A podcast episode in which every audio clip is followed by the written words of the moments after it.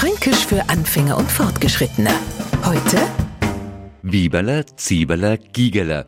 Die Frage, was war zuerst, das Huhn oder das Ei, das ist uns erst einmal wurscht. Wichtiger ist das, was aus dem Ei rauskommt. Ein Wieberle oder ein Zieberle.